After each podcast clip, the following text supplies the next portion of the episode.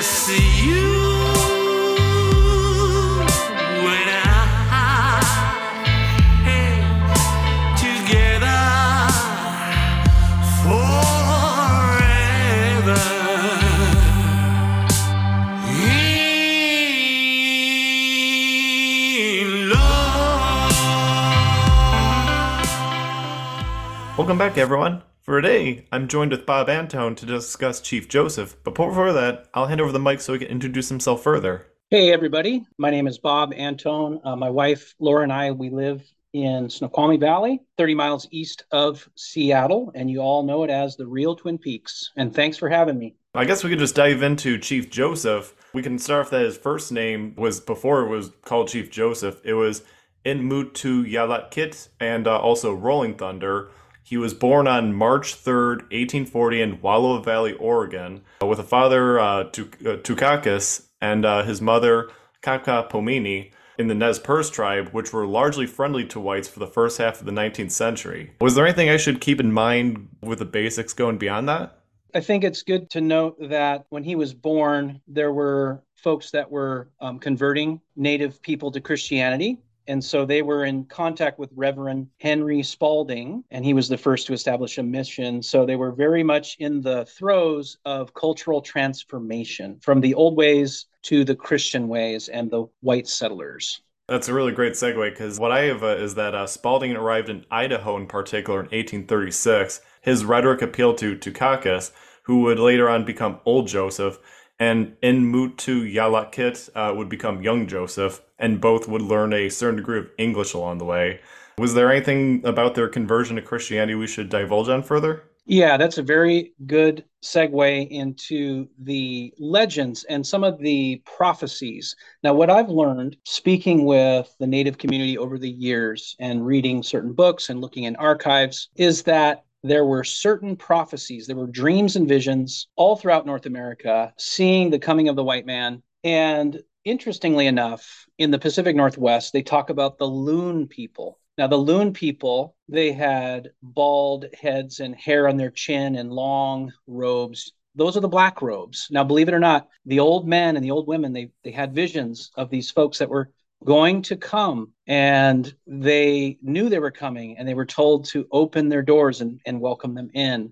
So part of the conversion is not only the forceful conversion, but also the messages from the elders that preceded contact. And that is that is true. You can look that up. There's many, many places you can look that up and verify that information. To kind of expand off of that, there was a falling out that would ensue over time, and that would lead uh, to the uh, Nez Perce to return to Wallowa. Upon this return, the white miners and settlers would take over. And even though I believe the Nez Perce kind of knew that this was not the best situation for them, that Old Joseph did his best to maintain peace for the Nez Perce. In eighteen fifty-five, Old Joseph signed a treaty as a means to, quote unquote, preserve their homelands at the behest of Governor Isaac Stevens. Unfortunately, the uh, treaty was effectively unenforceable because the miners and settlers uh, would still come. And then uh, there was a new treaty in eighteen sixty-three, which relegated the Nez Perce to a small area around Lapwai and Kamea. The government, quote-unquote, assumed that the Nez Perce wanted to settle down and become farmers, which Young Joseph, he actually detested this because the Nez Perce were more of a roaming type. Anything I should keep in mind with the treaties and how this went along? Something to point out is that the first wave of contact, these early missionaries, they were really devoted to God and, and the Holy Spirit and the Bible, and they were they were very Christian-like people, the first wave. And what I've been told is the first contact, a lot of these missionaries that came and risked their lives and crossed the mountains and risked their life to come and preach the word of God, they were the real thing. But then later, people used that contact and then tricked and took advantage of and looked at political advantage of the native people. So they weren't as Christian. They were false. They were fake. They used what the previous missionaries had set up, and then they altered it, twisted it, tweaked it because they were interested in natural resources like gold. That's what created what they called the Thief Treaty in eighteen sixty-three that you mentioned so elegantly a little while ago. The Thief Treaty of eighteen sixty-three, they had found gold And so they, you know, they had previously signed a treaty, and that was eighteen fifty-five. And they're like, okay, well, we can stay in our, our valley. That's great. But then later they were asked to go to Idaho, and they had to haul out of there because they had interest in the natural resources. So that's the way it went. And, and all throughout North America is that deceiving, that deceiving and using the contacts before to get to the natural resources and get to the land. So that's all I wanted to say, I guess, on that. I guess on that topic, uh, we're going backwards by sixty years or so when Lewis and Clark, when they reached uh, no- the Northwest and they had contact with the Nez Perce. From what I understand, that the core discovery in particular actually did want to have a good, genuine connection with them and also respect. Do you think that was something that was passed down, that was like dissipated over time gradually? Or do you think there was a bad leadership that overnight that led to that? I just think that slowly over time, people saw through the facade, and they were like, at first they thought, okay, well, these folks are good. They're going to do good. And then they, they started to see signs of the corruption. And, you know, in their first contact, Lewis and Clark with twisted hair, it's very interesting. We're going to get to that in the secret history, but I'm really excited to talk about that particular connection there. So um, over time, yeah, people basically were told by their elders, like I said, to trust these newcomers because there were visions. There were visions of it. They were going to be arriving soon.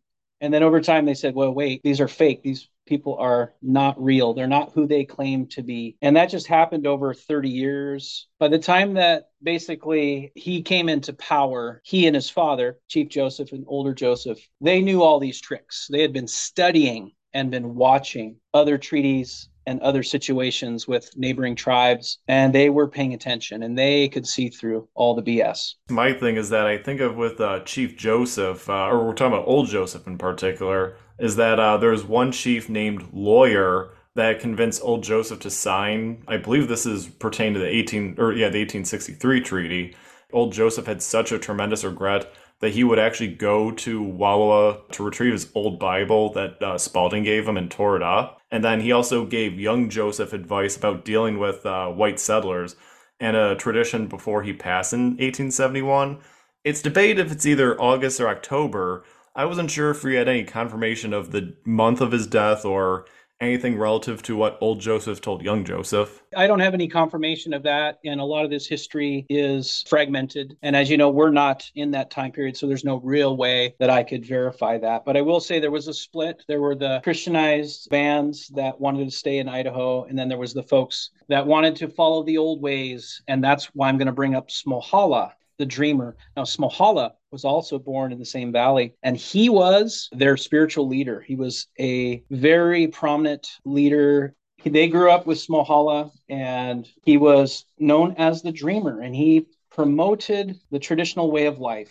He was very much against the white settlers, and he was a threat.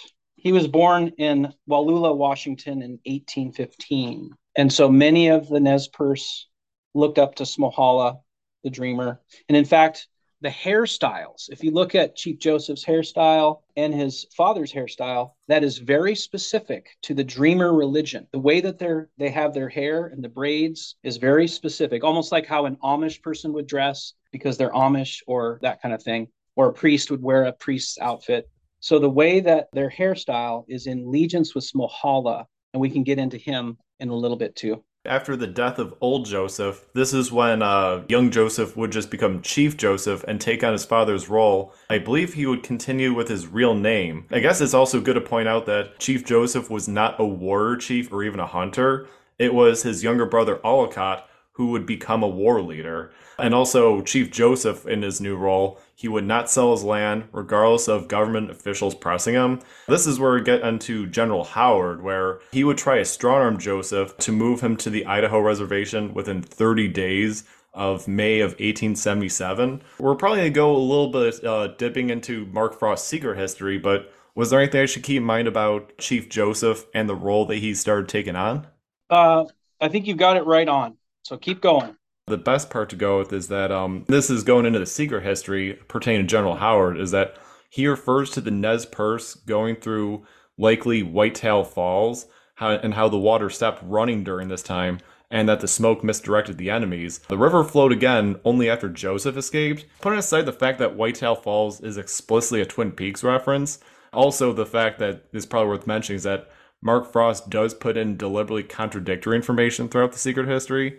Was there anything about the real world history that this seems like it fits with the Nez Perce, or is there anything that people not familiar with the tribe should uh, think about? Well, yes, that's a really good question. So in Twin Peaks, obviously, it's Snoqualmie Falls, and that's where we're at right now. So the Nez Perce and many other tribes knew this location very, very well because there were ancient trade routes. They knew this area, and they had come over here to trade, and they intermarried, and everyone was related.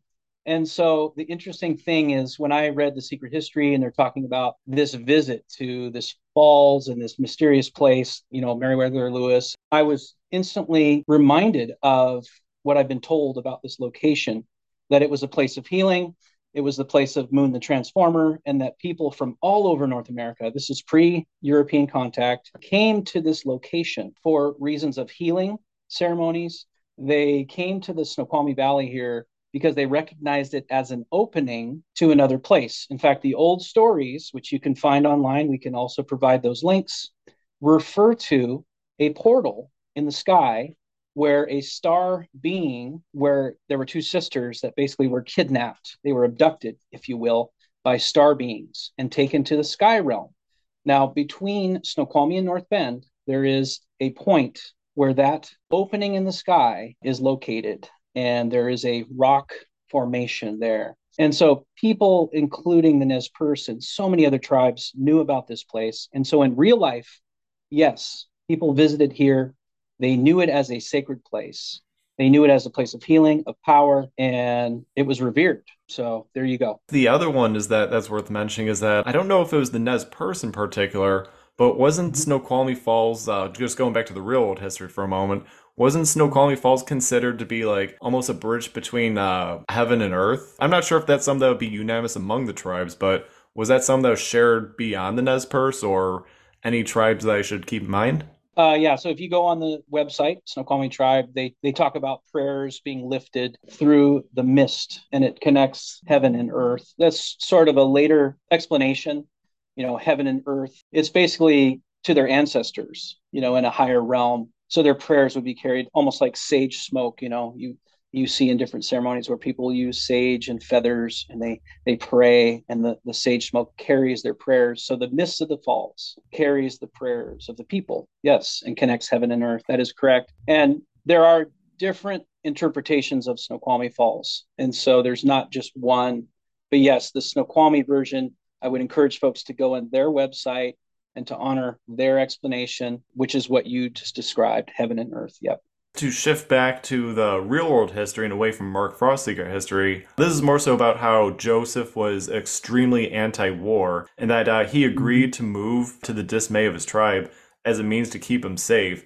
And he also thought slash hoped that if they could talk it out with the settlers and anyone who was opposed to them, that they would be able to find common ground. But also, it's probably worth mentioning that this was deeply rooted in him having a newborn child with one of his wives. And also around this time, a band of Nez Perce warriors ended up seeking revenge for murder across white settlements, and this actually upset Joseph deeply. It also prompted him and his tribe to flee to Canada, and this was all as a means to avoid an all-out war. Was there anything about the finer details of the Nez Perce warriors seeking revenge or any of the events that before, during, and after I should keep in mind? Yeah, it's interesting when you read that real history, there's this tug of war between having a reaction, which we all would have a reaction to, being chased out of our homeland and having our people killed, and then this wanting, uh, encouraged to remain peaceful. There's this tug of war, and you see it the whole time, and it's like, no, no, no, no, hold back for a second, hold back for a second. And it's natural to understand people would want to fight back. And it's it's this reminder from Joseph. And it's almost, it's this strange, ironic back and forth when you read the history. And we, we don't quite know everything because we weren't there. We weren't there in person. We can't say for sure. But when you read, you know, the history that's written, it goes back and forth. It's like they want to attack, then they're held back. They want to attack, then they held back. And it's it's very strange in that way. And very mysterious to me when I read that history. On the topic of Joseph trying to uh, move away from war, General Howard was hot on his trail, but would end up being slowed down during the chase because of his wagons and also guns, just how unwieldy they are. And there's the Battle of the Big Hole. This would be the moment that would irreversibly shatter any illusion of peace. Joseph would claim that he would have killed more, but he refused to do so.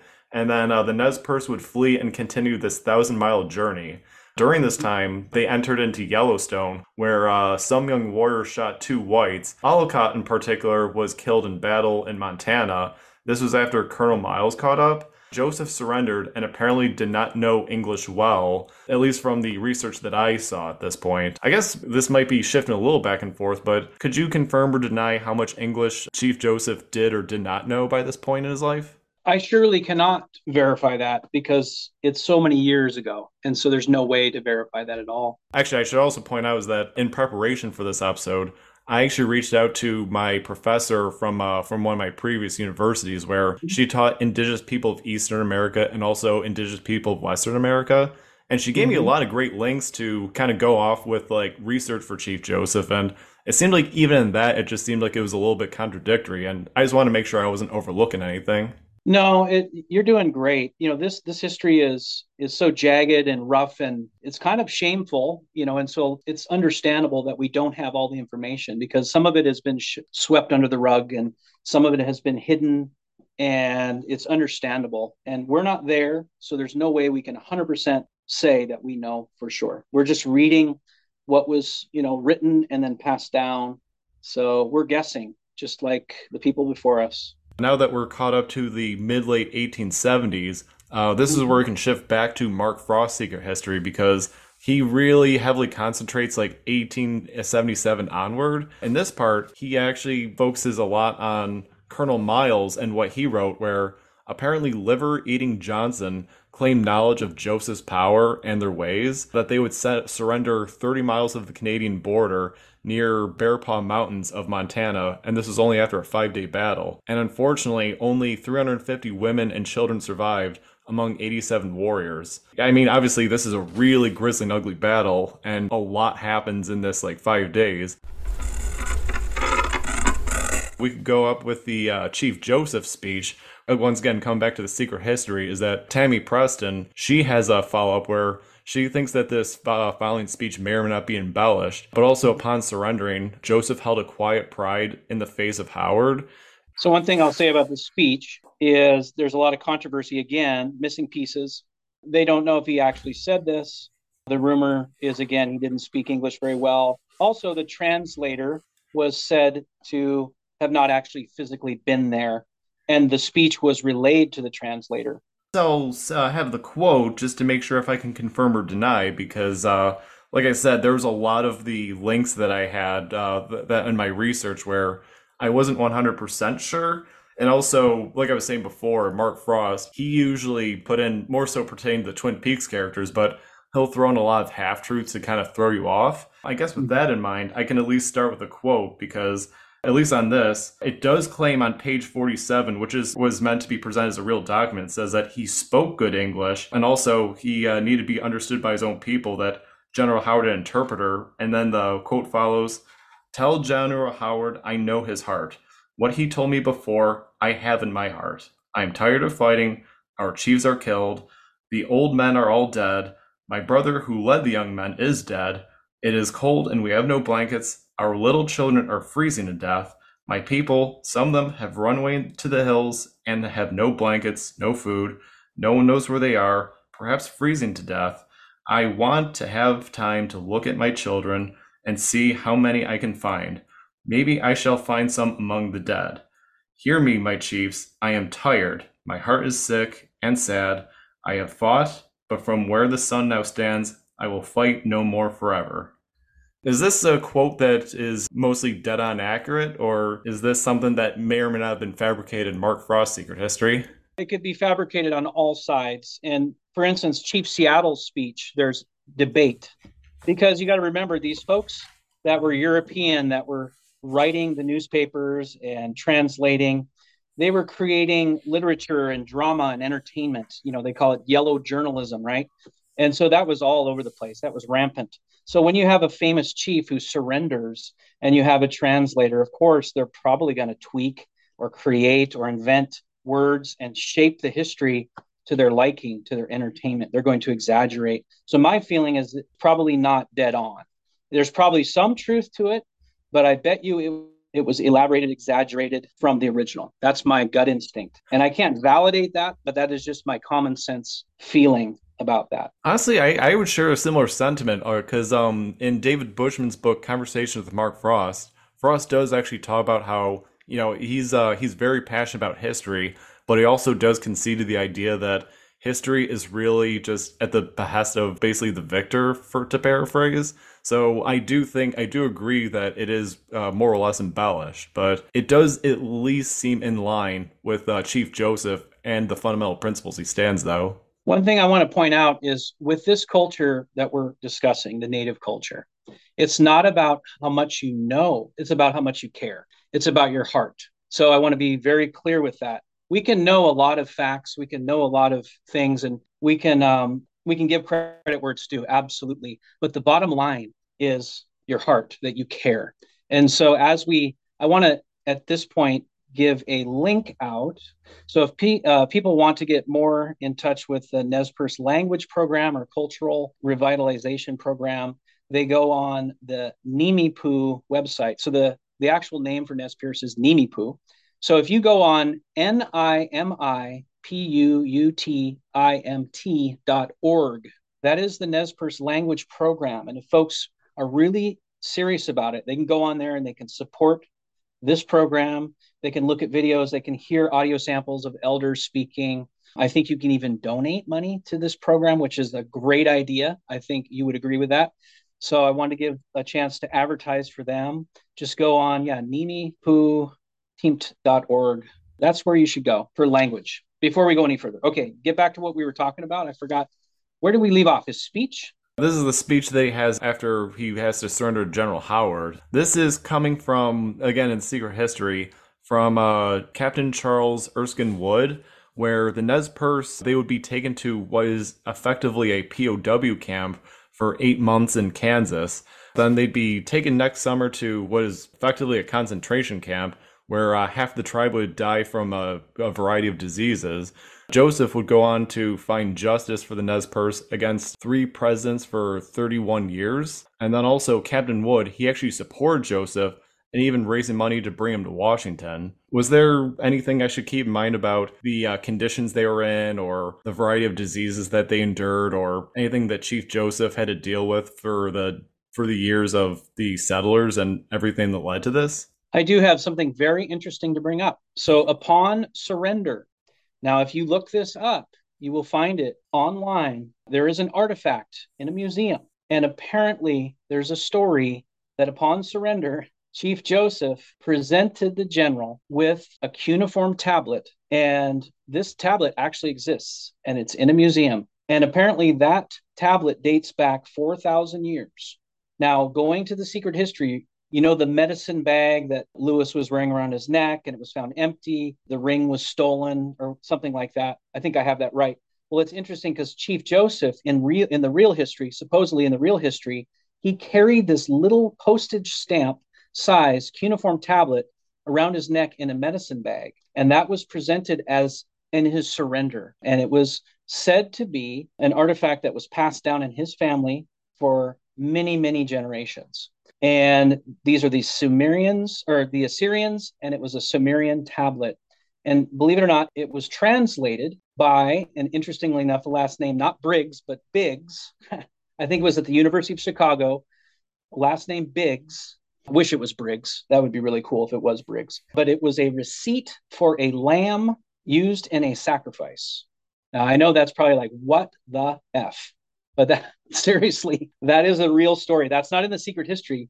But doesn't that make sense how Mark Frost may have used some of that mythology and applied it to his book? Isn't that amazing? Oh, yeah. No, it, uh, it reminds me uh, when I did my Meriwether Lewis episode, we did talk about Mark Frost's potential mindset for the Secret History, because Mark Frost is on record for saying that he didn't start writing the Secret History of Twin Peaks until after him and Lynch finished writing season three. But you look at uh, his knowledge on all the non-fictional characters he has, you know, such as uh, obviously Chief Joseph, Meriwether Lewis, Jack Parsons, Richard Nixon, that a lot of this stuff was uh, clearly something that was like he was passionate about for decades. And you can definitely see in his writing across all the board for all of his non-fictional characters.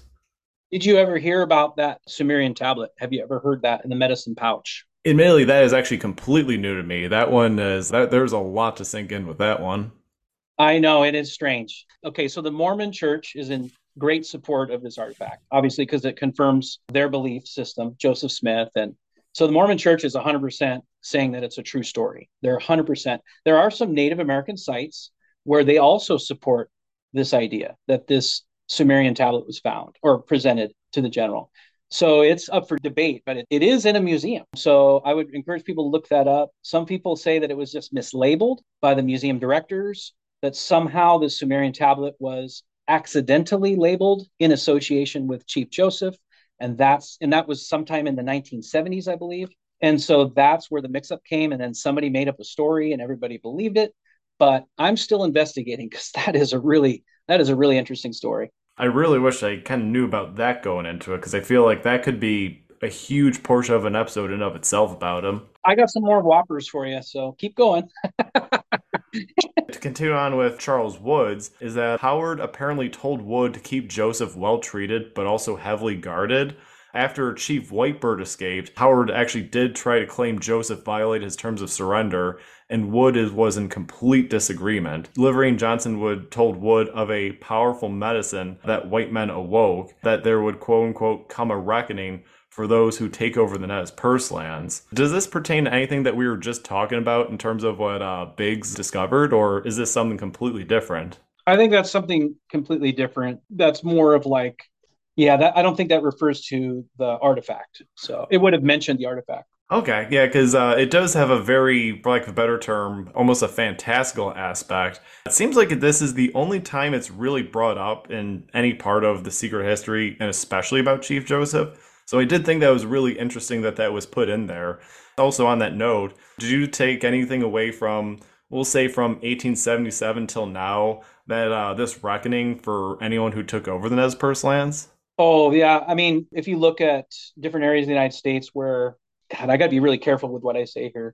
Let's just put it this way. There are very powerful spirits that are real, that can do things in retaliation. Let's just say that. I'm only going to say that. That's where that's where I'm going to leave it off. Yep. Oh, that's understandable. I guess to move on, I probably won't read the whole thing. There is a speech that is on on pages uh, fifty-two and fifty-three. I believe it's January fourteenth, eighteen seventy-nine. Chief Joseph gives a speech. While it does go on for probably a little too long for me to feasibly read for the show, it does boil down to how he wants white people to view Indians as people. And that also he talks about uh, friendly interactions with Lewis and Clark, his ancestors slash family taught to never break a bargain and speak only the truth. From my takeaway from it, it seems like he truly wants peace with whites and Indians, despite everything that he dealt with. Was there anything about this speech that rang true to you, or is there anything that uh, I should keep in mind? Yeah, well, so the name the name Nimipu means human being, basically. He's just t- he's actually acknowledging that we're all related. And part of the information that I've heard is that they acknowledged ancient tribes from Europe that were here and, and parts of the world. And so that we're all related. And the word Nimipu just means human being. So I think it's pretty spot on. What you're saying is pretty good. Keep on going. Between his uh, eighteen seventy-nine speech and what he said when he started to General Howard, it fits one hundred percent character from my research of Chief Joseph. Uh, it's just that sometimes I always like to see if there's anything in the finer details. But the last thing that I have uh, pertaining to secret history, at least, these are the closing thoughts by Garland Briggs and Tammy Preston, is that it would take six years for them to move back to Washington and Oklahoma. They are forced to live confined with other tribes. They do go on to talk about his death, which we'll get to. The one that's probably worth mentioning is that Briggs mentions parallels of Joseph's pilgrimage to Lewis's vision quest from the secret history.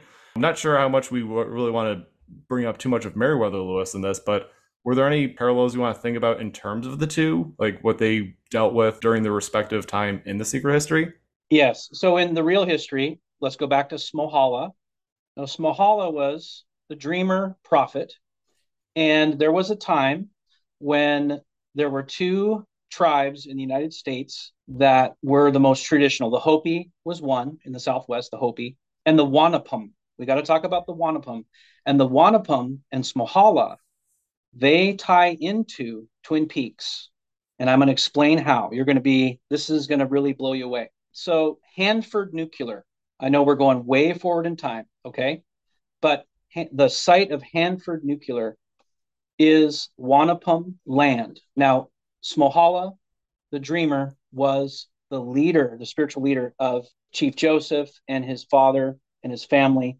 And they were located at along the Columbia River. So in the history, uh, you know, the famous episode eight, you know, in season three, the nuclear blast, you know what I mean? Mm-hmm. And we all we all know that famous episode. It was a wonderful, strange episode. Well, it refers to the history of the development of nuclear fusion. Now, in the nineteen thirties, people were experimenting with different forms of nuclear fusion. And just before they figured it out, they were kicked out of Germany. This is very interesting. And they found refuge in Copenhagen, Denmark. And a lot of these folks were of Jewish heritage. And they continued their research.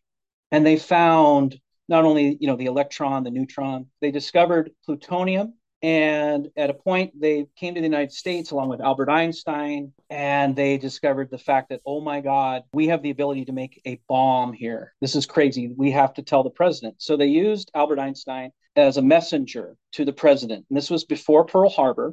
And he took it seriously. He's like, wow, yeah, there's something to this. They created they created a, a government uh, study. And then Pearl Harbor happened. And then they had to find a place to manufacture plutonium. And you'll never guess where that location was. It was along the Columbia at the Hanford Nuclear site. They came to the Columbia River, and those folks in the early forties, they said, wow, we have enough water for the cooling system. We have power from Bonneville Power. We can manufacture plutonium here on this location. That happens to be the Wanapum location. That is historically Wanapum and Nez Perce. So think about that connection. And I mean, it's really important to notice, to note that, because you see that reference, you know, in episode eight of the nuclear and the birth of Bob, you know, the birth of Bob. And at Hanford, there's a Plant B with a big capital letter B. It's very interesting, the birth of Bob. So it's Plant B with a big B. And so I've been finding all these connections. And uh, that was one I wanted to point out. And it goes all the way back to Chief Joseph in real history. We're talking about real history. And the birth of the atomic bomb. And that is, to me, just mind-blowing. Did everything I say to you make sense, or did it was it a little fragmented? I mean, you can ask me to clarify anything that I just said, because it might have been a little confusing. I understand. No, no, that made perfect sense. Um, yeah, for a moment, I wasn't sure where it was going to go in terms of the trajectory, because we made such a time jump. But the fact that you cycled back to the Nez Perce, it fits in pretty much almost all too well, almost like better than... What uh than what Mark Frost had in uh, in terms of Jack Parsons and L. Ron Hubbard in The Secret History, is that it does show that there's more of a interconnectivity with these non-fictional characters that you have to read between the lines. So wow, that's that's some serious, tremendous research on your part. So when they started damming the rivers and creating the Hanford Nuclear site, they basically flooded the Wanapum of their traditional village. Now remember, this is Chief Joseph, spiritual leader, and his people, his descendants, and they flooded them out, basically. And that that was devastating. So then it was, now it's only the Hopi that remain one hundred percent. There are places in the Hopi reservation where they are one hundred percent traditional, you know, without electricity. They live off the land like they have for thousands of years. But there was a time in the forties where the Wanapum were the other tribe here in Washington State. It's, it's a point of pride. It's amazing history. I encourage people to look up the history of Smohalla the Dreamer and the Wanapum, specifically in connection to Chief Joseph. Wow, yeah, sorry, that's uh, I gotta let that uh, sink in. Um, that's uh, that's definitely a connection uh, that would change a bit of quite a bit of part eight. That would go a long way. Uh, sorry, I guess the only thing I could do is uh, we could probably shift back to uh, with Chief Joseph, more specifically to his um, eighteen seventy-nine speech. What happened is that speech that I mentioned on pages uh, fifty-two and fifty-three, that he apparently received a standing ovation after meeting with President Hayes that night. But then also, subsequently, he would deal with disease and the loss of his daughter. And we're going to fast forward to eighteen eighty-five, where Joseph and the many others were packed into trains and sent to the Colville Reservation. Then the Christianized Nez Perce were sent back to uh, Lapwai, also uh, reached out to Chief Moses, uh, who had lived near them in, uh, I believe it's Nez Pelham. It was a peaceful yet impoverished life.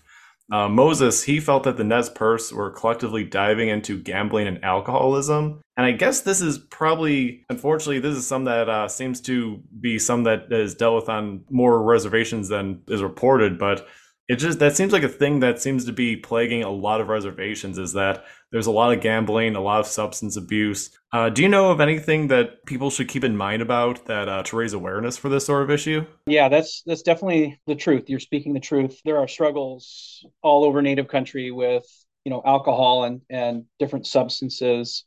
And culture and revitalization a lot of times is the cure. People get involved in revitalizing their language, carving traditions, or basket making.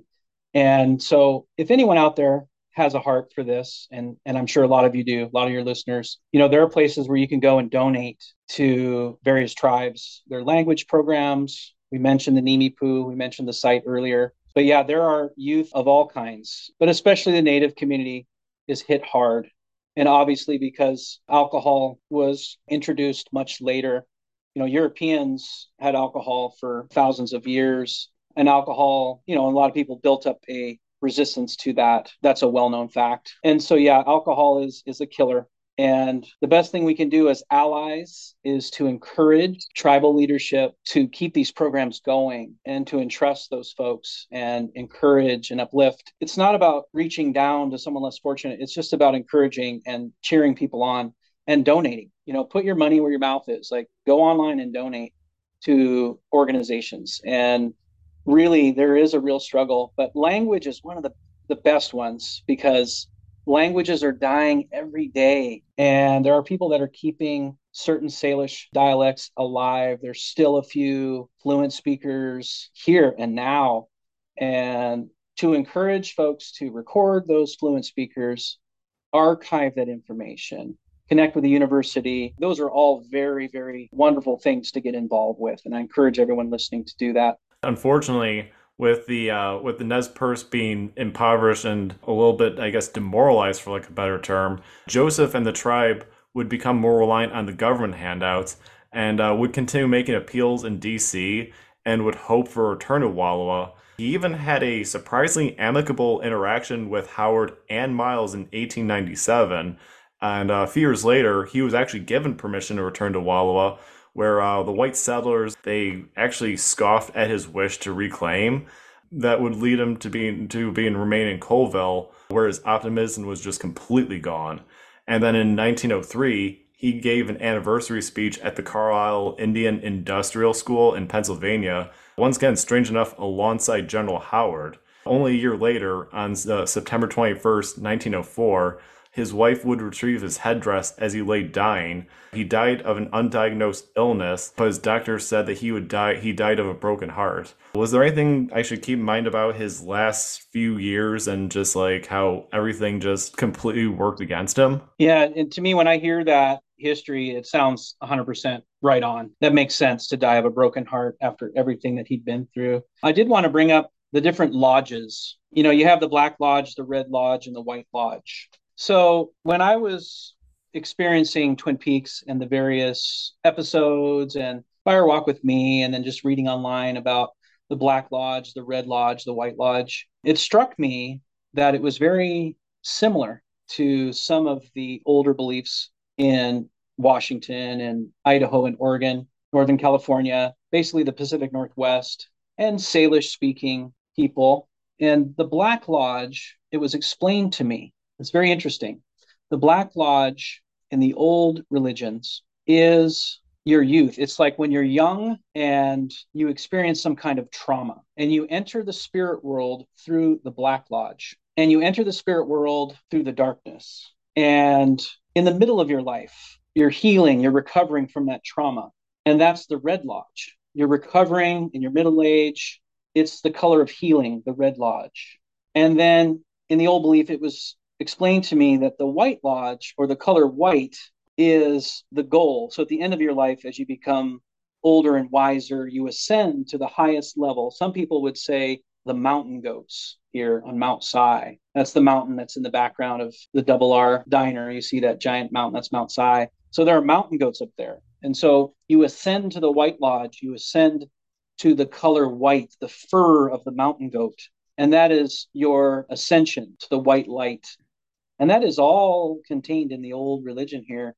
And I always felt strongly that there was a connection. And then I read somewhere that Mark Frost was inspired by some Native American beliefs. And I believe it was from the Midwest. Can you verify what I just said uh, of his influence of the lodges? Um, I can less so through a Mark Frost quote, but I know that Harley Payton, he talked about how he, Mark Frost, and Bob Engels, they had books uh, which dealt primarily about the occult. But the thing that is the interesting crossover is that I'm thinking of earlier in the Secret History during the Meriwether Lewis segment, where they refer to the Black Lodges and White Lodges, where I believe the White Lodges would be pertain to the Freemasons, and they were more about like a democratic type of order of the world, and that uh, the Black Lodge would be more of the, the Bavarian Illuminati, where they were more of like, there was more of a, they didn't refer to it as chaos, but there was definitely a darker nature and a darker purpose behind it. Uh, did you think there was any parallels between anything about Freemasonry that was established during that section and how it parallels with yours?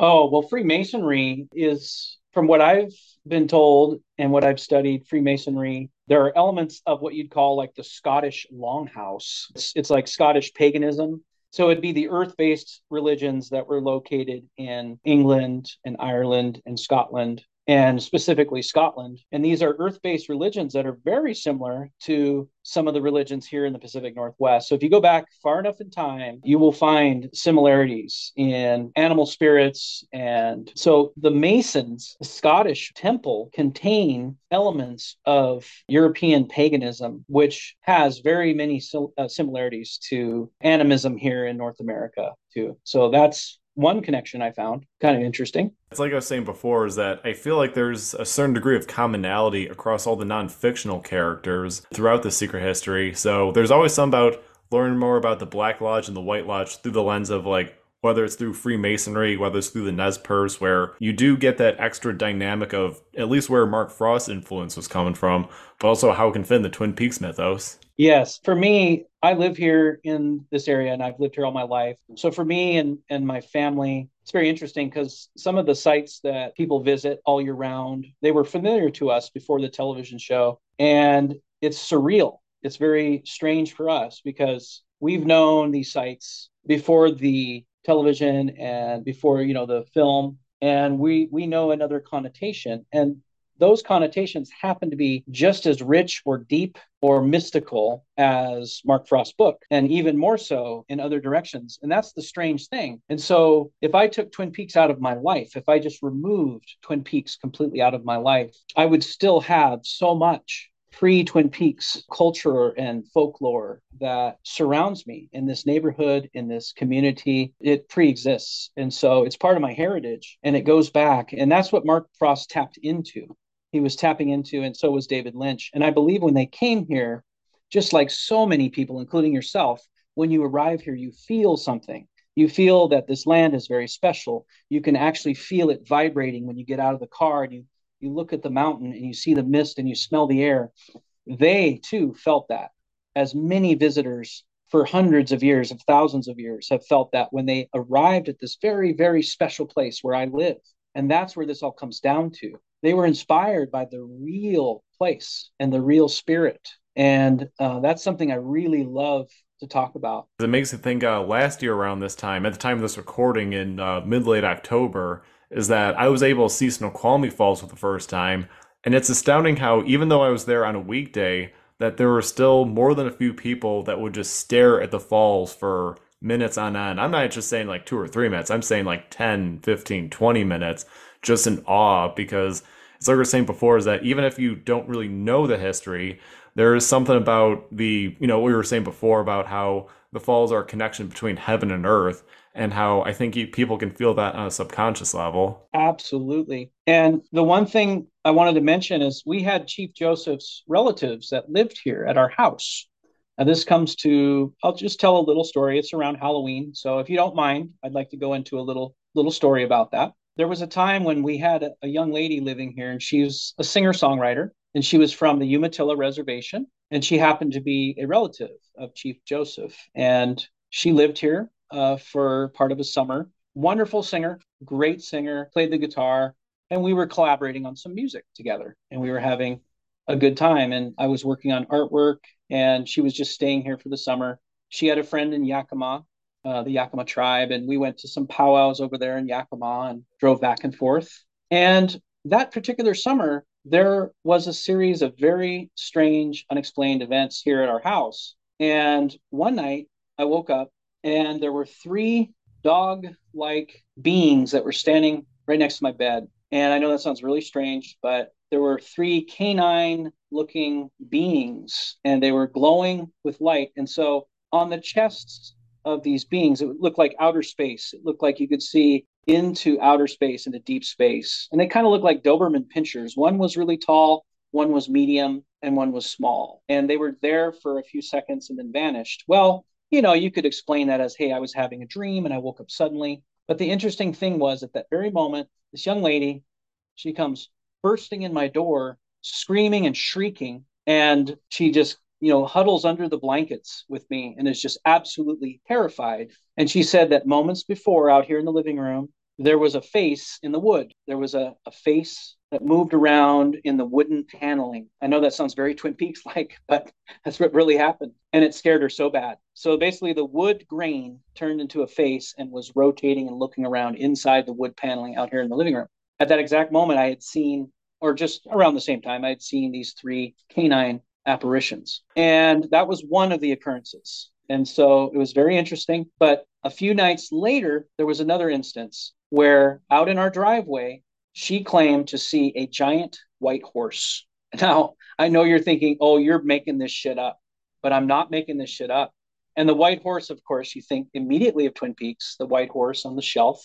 Okay. Well, this was a giant white horse. And you know that the Nez Perce, they bred horses. You know, they were known as experts with horses. So it's very interesting. But she, again, was totally freaking out. She said she saw this giant horse, white horse, out in the driveway, pacing around in the driveway. And she was crying and she was really upset. And I'm not going to obviously say the name of this person because I just want to keep that private. But I'm going to say that she called her elder, another relative of Chief Joseph, to come and come to the house, because she said that our house was stranger and more haunted than any house that she'd ever been on, on the Umatilla Reservation. She said, this was the scariest things.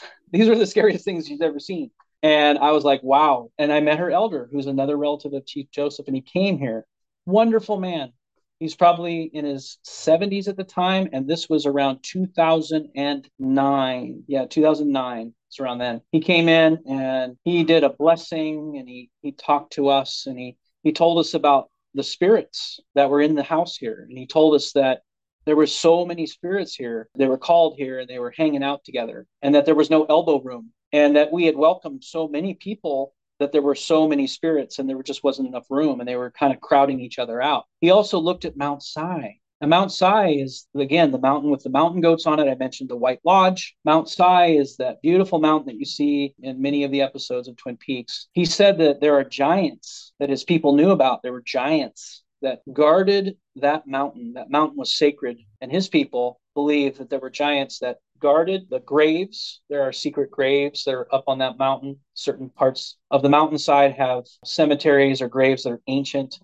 But he also said that there are secrets in that mountain, and these giants guard the mountain. And so this comes from Chief Joseph's relative. And this is, you know, like I said, two thousand nine. So when you're talking about a rich life, if you're talking about living and, and interacting with culture outside of the secret history of Twin Peaks and outside of Twin Peaks in general, I mean, this is a great example of what we have here. And it's amazing.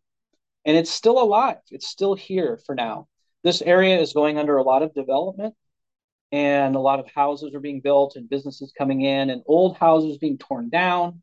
There's a lot of folks that are upset. But this area for the last hundred years, it's it's been very, you know, a lot of changes anyway with logging and everything else. So it's been kind of a continuous developing. But the good news is these old spirits, this magic, if you will, of the land is still here. And I know I've seen posts of yours and other fans who have come to the area and they absolutely feel it. And they're like, they're struck right away. And they, they know that there's something to this place. And I believe that when Mark Frost and David Lynch brought their camera crew here, you know, in nineteen eighty-nine or so, I was there actually on the very first day of the pilot episode. Some of that magic came up from the ground into the lens of the camera and was broadcast all over the world.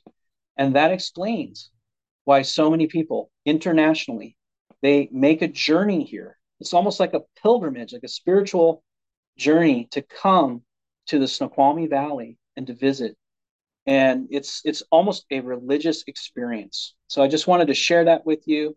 And I hope you enjoyed those stories. The one thing I'm thinking of is that uh, in terms of the white horse, I know that Mark Frost in the days of Wrapped in Plastic, to my surprise, actually uh, said what the white horse represented, where he believed it was a harbinger of death.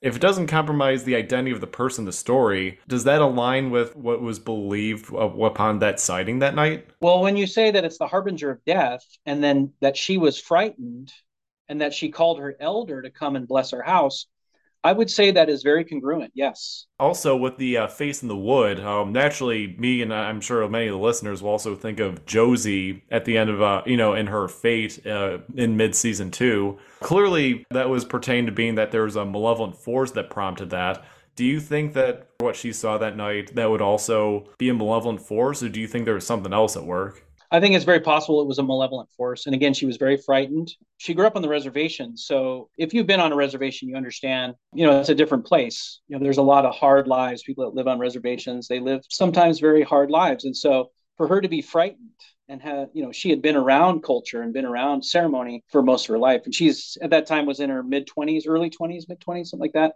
So yeah, that would mean, yes, this was a malevolent force. And it's not the first time that, you know, we have dealt with darker spirits. But yes, there is that. And that is in Twin Peaks as well. I can tell you so many times that something that appears on the screen in Twin Peaks, for some reason, and I call this cultural clairvoyance. And I don't know if it's Mark Frost and David Lynch combined or just David Lynch or just Mark Frost. It's hard to say where the idea comes from, but these things happen in the film or in the T V show. And I'm like, oh my God, that actually happened in real life over here. And I'll have a character and a name and a circumstance.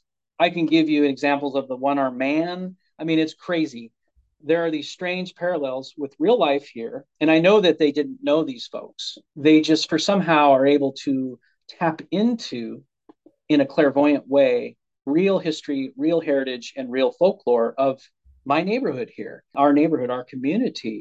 And so past, present, future, I'm talking about like an episode will air and maybe five years after that it happens for real, or the opposite happens. Something happens and then five years later it appears in Twin Peaks. But oftentimes things that happen in Twin Peaks precede happening in real life, which is so strange and so cool. I was mentioned before is that Mark Frost confirmed uh, what the white horse represented, at least back in the nineties. As far as I can say about the face in the wood for Josie's, that the only thing I know behind the scenes for that is that Joan Chen, I know that she just didn't really want to be on the show anymore, so they decided to write Josie out. But the first time you watched that episode, did you think that it strangely aligned and like it was almost a coincidence? Or did you think that Mark Frost, David Lynch, Bob Engels, or Harley Payton, do you think they were tapping into something that pertaining to the Nez Perce or anything that we discussed? Yeah, I never I never connected those two until you you brought that up. I was basically with my story, I was just telling you about this face in the wood. But when you brought that up, it's like, wow, how cool.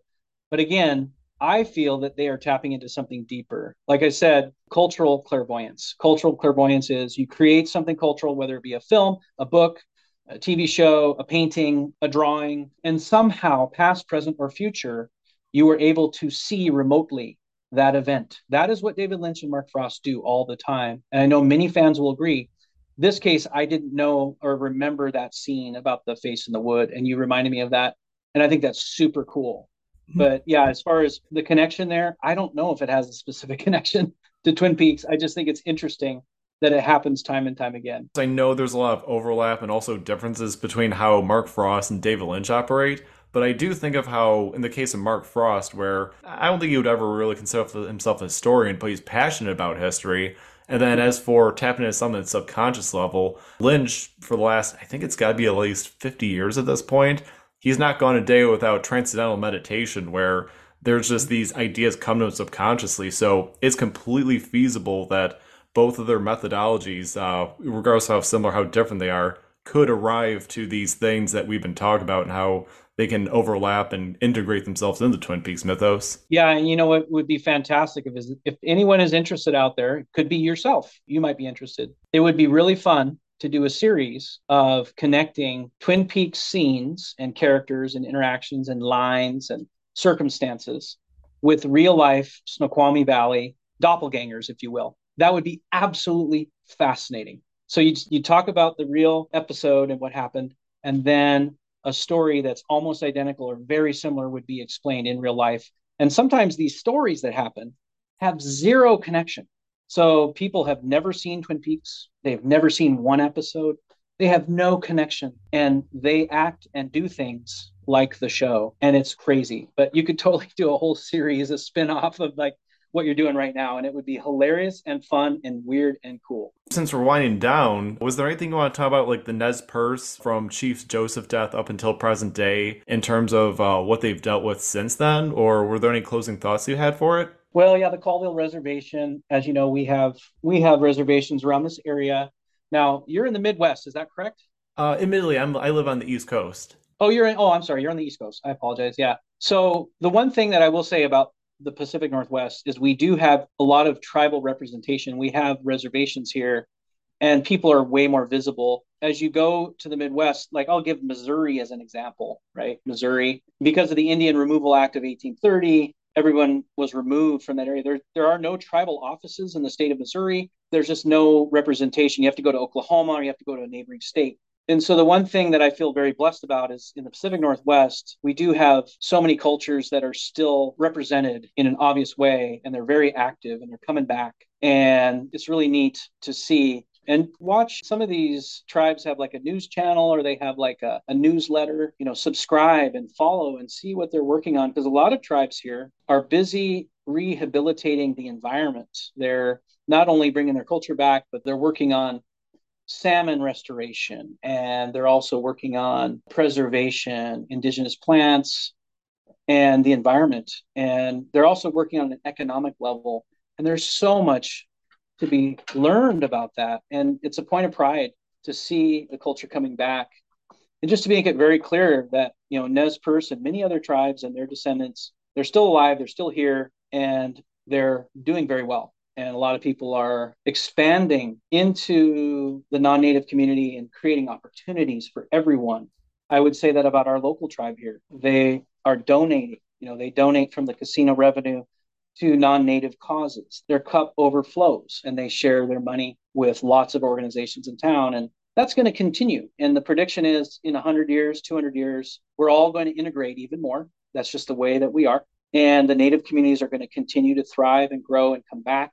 And they're going to be, you know, nations within a nation, and more so powerful in two hundred years. They're going to be more prevalent. We're all going to be in a native community, at least a hybrid community, I would predict in two hundred years. Everyone is going to be more and more influenced by it. I, you know, right now, would you say in your life, in your neighborhood, how much Native American influence do you have personally in your life? How much interaction do you have?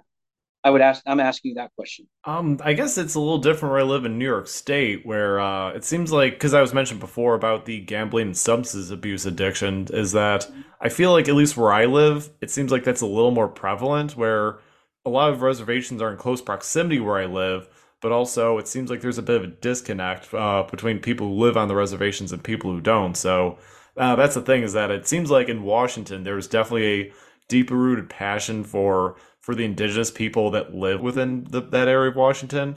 But it seems like where I live in New York State that uh, we have a little ways to go on that. Yeah, well, my prediction is that, you know, in your area in two hundred years, there will be, that will come back, and it will be way more prevalent and common in everyday life. And that's that's going to happen all throughout North America. The indigenous people will continue to grow and expand and come back. And right now you don't feel it, you don't experience it necessarily, but you, there will be a day, you know, and it, it will happen. And it's just a very positive way to I, I want to point that out in a very positive way, because it, it gives people a good feeling and it's the truth. And I encourage everyone to be an ally and become part of, you know, these organizations. So that's about all I got to say, I think. What do you, do you have any other questions for me? Um, I don't know if I have necessarily questions, but I guess the comment I'll say is that I'm glad that we're ending on a positive note, just because uh, we've been talking about Chief Joseph, where he did everything to be anti-war and to be as amicable with any of the white settlers that are coming through. And it seemed like every turn that like it always worked against him. But I'm glad that we're reaching a point where that can all dissipate and that there can be more common ground, like like you said, in the next couple hundred years, uh, hopefully less, but that we are reaching certain progress. I, I believe it.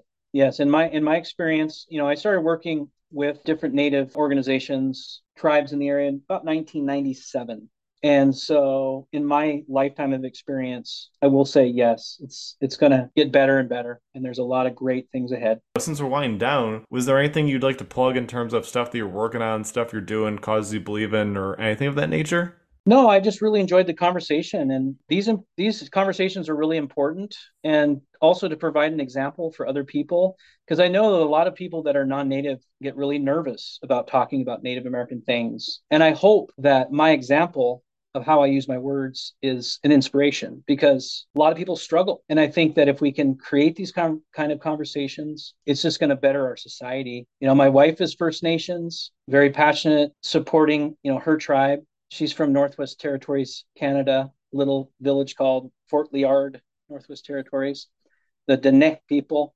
And out in front of our house, we have a story pole that proudly displays the creation stories of her people, of her tribe. And I carved the story pole in collaboration with her mother and Laura. Her mother had a dream, uh, a vision, and, and wanted us to carve this sculpture. And she dreamed this beautiful sculpture. And Laura began to draw the images and stack them on top of each other. And then I took the drawings and I started carving a log, and we carved this beautiful monument. So I just want to say, hopefully this conversation helps somebody out there to know how to deal with and how to discuss these, these subjects, you know, in with respect, and to move forward, because I know a lot of people have a very difficult time with these subjects. So, and like I was saying before recording, is that I wanted to do some that honored like the Nez Perce tribe and made sure that like I had every sensitivity in mind, because mm-hmm. it's, uh, I think of just when I took my indigenous people class, that that's always like the best approach, is that it's like you were saying also in the recording, is that it's not a matter of like, you know, how much you know historically in a lot of cases, but more of like how passionate you are about how you approach it and how much you want to, uh, you know, help with it. Absolutely. And I think you did a great job. I think you did a terrific job. Looking back at our conversation, everything was spot on. I didn't hear anything that was egregious or anything. I, I think you did great. Oh, thank you so much. And um, I guess on that note, uh, thank you for coming on. You know, I thought that you were like the best possible choice for this, just because of your connection, even regardless of how many people it was or wasn't, because it's like I was saying before, there's always that uh, honor that I want to have uh, when I discuss uh, tribes. Oh, no, you did a great job. You did a great job. And if, if you ever get a call, or if you get contacted by someone from their cultural department, yeah, I know you'll follow up, but Uh, you know, that'd be great to follow up with maybe a tribal member that would like to redo this interview and set the record straight. So if you do receive that message, you know, which could happen, yeah, that would be a great honor. So there you go. Thank you for coming on, Bob. This was a huge, uh, this was a huge deal, and uh, it was great to have you on. Oh, thanks for your time, man. I appreciate it. It was a lot of fun.